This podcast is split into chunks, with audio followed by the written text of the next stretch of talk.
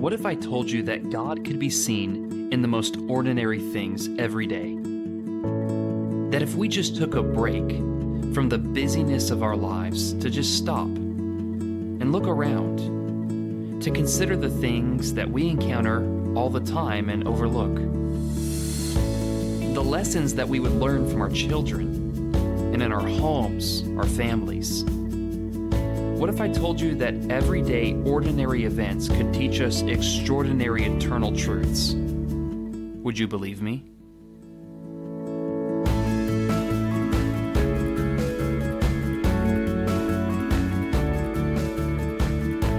Welcome back to all of our listeners. I'm BJ Sipe, and you're listening to the Set Your Mind Above podcast, where everyday, ordinary events teach us extraordinary eternal truths.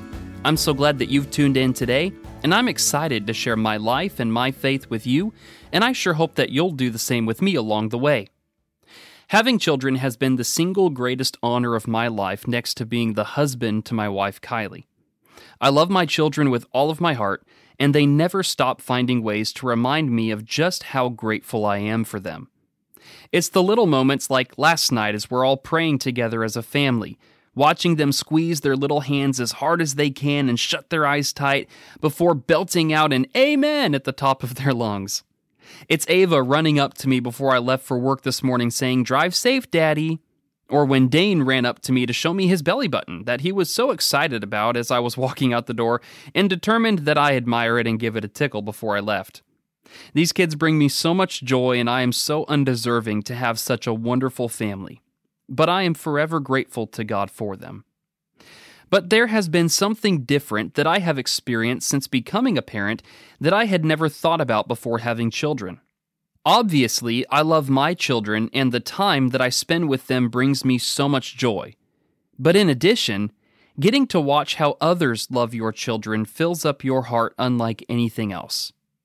I just want to share with you a few things that folks here that are a part of our church have done over the past week for our children. On Monday, Kylie surprised me with a date last minute, and so Jeff, Annette, and Kylie Cooper agreed to babysit for us at the last minute so we can go on a date. When we got back, Kylie and I weren't sure if we had had the better time or the kids. The Coopers are family, and they have just adopted our children like they are their own. The way that they love our kids makes us feel so loved. On Sundays, like this past Sunday, it is not uncommon for Loretta Godby to show up with some kind of toy or surprise for the kids.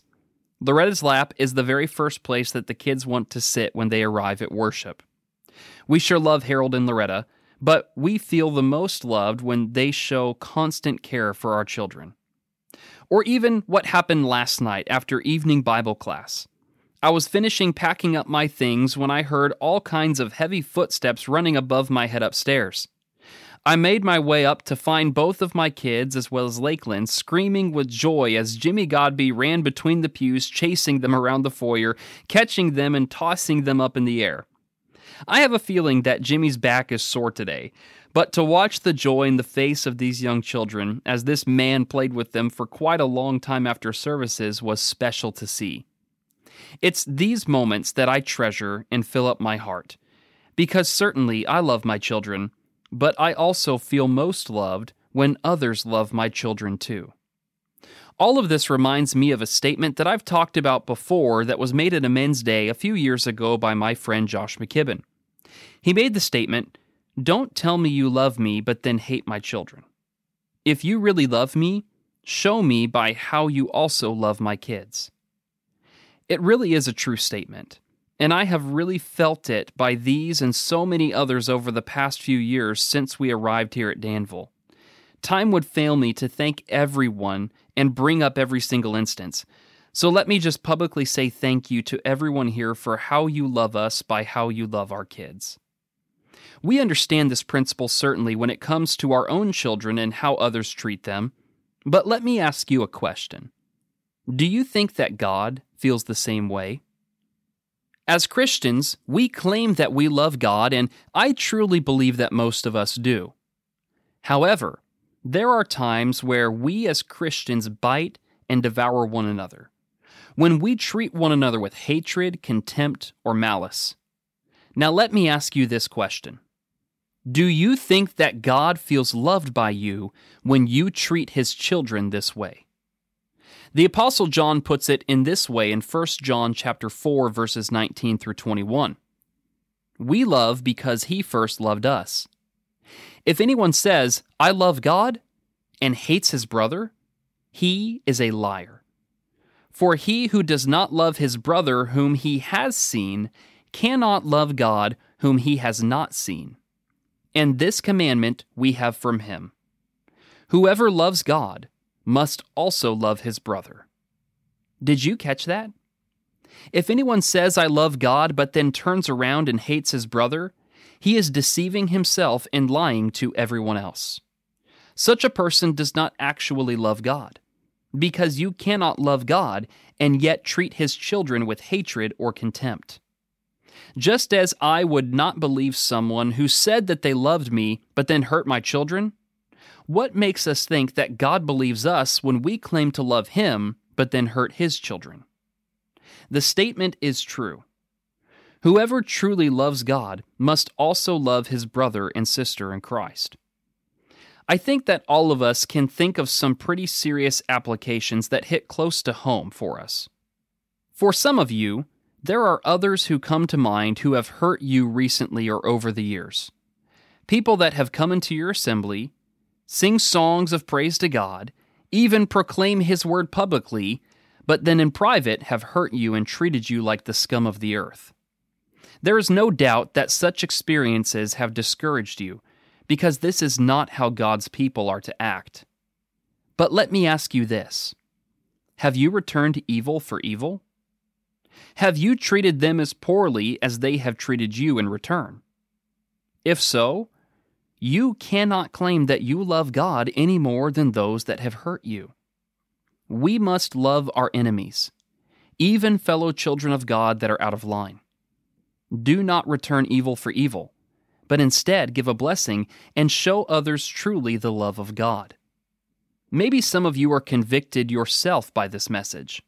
You think back on how you have treated another brother or sister recently or over the years, and you realize that you stand guilty before God. Not only have you hurt them, but you hurt our Father with how you treated his children. Now is the time to make that right and to reconcile with your brother or sister and ask for their forgiveness for the things that you have done and you cannot claim that you love God if you never make the effort to make it right. Finally, I want us to understand that this does not merely apply to those who are in Christ. While we are adopted as children of God in Christ Jesus, in another sense, we are all children of God because He is the creator of all. God desires for all to be saved. And as such, consider this question how do you treat others who have been created in His image? On social media, when you disagree with someone about politics, sports, or religious matters, etc., does the way that you speak to them or about them reflect that you love God? Or is the way that you treat others whom you disagree with not indicative of what John is teaching us? My friends, you cannot love God and hate people. The greatest commandments are these love God and love others. They are inseparable, and you cannot do one without the other. Let's finish with the words of Christ as recorded in John 13, verses 34 through 35. A new commandment I give to you, that you love one another. Just as I have loved you, you are also to love one another. By this, all people will know that you are my disciples, if you have love for one another. Thank you so much for listening to today's episode. Tune in Tuesdays through Fridays as a new podcast episode will be uploaded each day.